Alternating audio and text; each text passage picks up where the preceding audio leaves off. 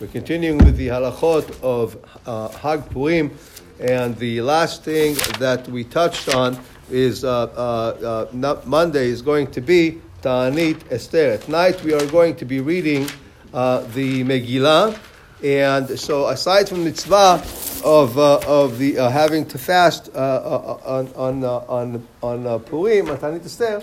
Okay, we have the mitzvah of, uh, of uh, Megillah. So now you have several mitzvot. So you have the mitzvah of Megillah at night, that's one, but you also have the mitzvah of Megillah in the morning that you have to listen to it again.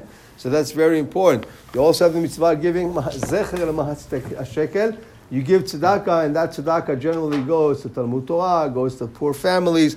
This is where the uh, tzedakah goes. Also, you have an obligation to give mishloach manot, two separate uh, uh, foods for two different uh, people. Okay, and you have to have seudah. So you have to have matanot levyonim.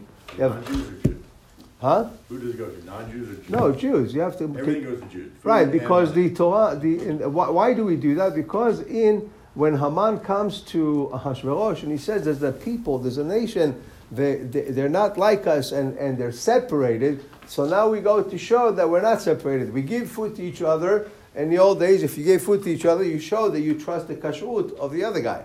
Okay, so that's one. And matanot levyonim, that we look out after the poor people. So that's why you give. So you have to give matanot levyonim. So matanot levyonim. So if you're going to have a soudan, you're not going to invite any poor people to your house. Then you have to give at least, let's say, at least twenty dollars to each poor person. So at least two poor people, so he can buy himself a lunch. You know, so if you're going to have like, so matanot levyonim, you have to have your own seudah, you have to have a uh, uh, uh, Megillah, you have to read the Megillah, and you have to uh, give zecher machatzit hashekel. That you should do before Purim. So you get that out of the way, so you're not hit one shot with all these things. Now we know uh, that the Shushan was a walled city. Okay, so they read it the day after. Today, there's a con- there's, there's uh, some other cities in Israel that are anything that's under a thousand meters, okay? So now Yerushalayim, the way they built Yerushalayim is built, you have Yerushalayim was an old walled city.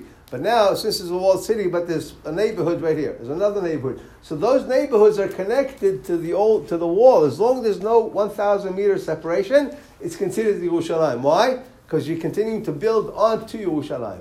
Okay, so like if Jaffa uh, has is, is, a walled city. There's a couple of places in Israel that were walled. Actually, in Haifa, there was couple, uh, there was places that were. So he, he lists over here several places where it was walled city, and then over there you do uh, you do the day after. And and the word parazot. Perazot is open.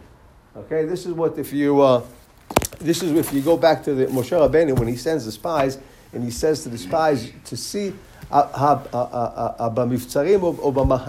Meaning to say, go over there and tell me if the cities are open. Okay, if they're open, that means they're strong. They're not afraid from uh, from anybody. Okay, but if they're walled, that means they close the gate at night because they're afraid somebody's going, going to attack them. So this is b'mahanim or b'mivtzarim. Mahanim, if they're open, or Can you tell uh, me, Hashem, tonight, 5.30, I'll be Hanan Bakash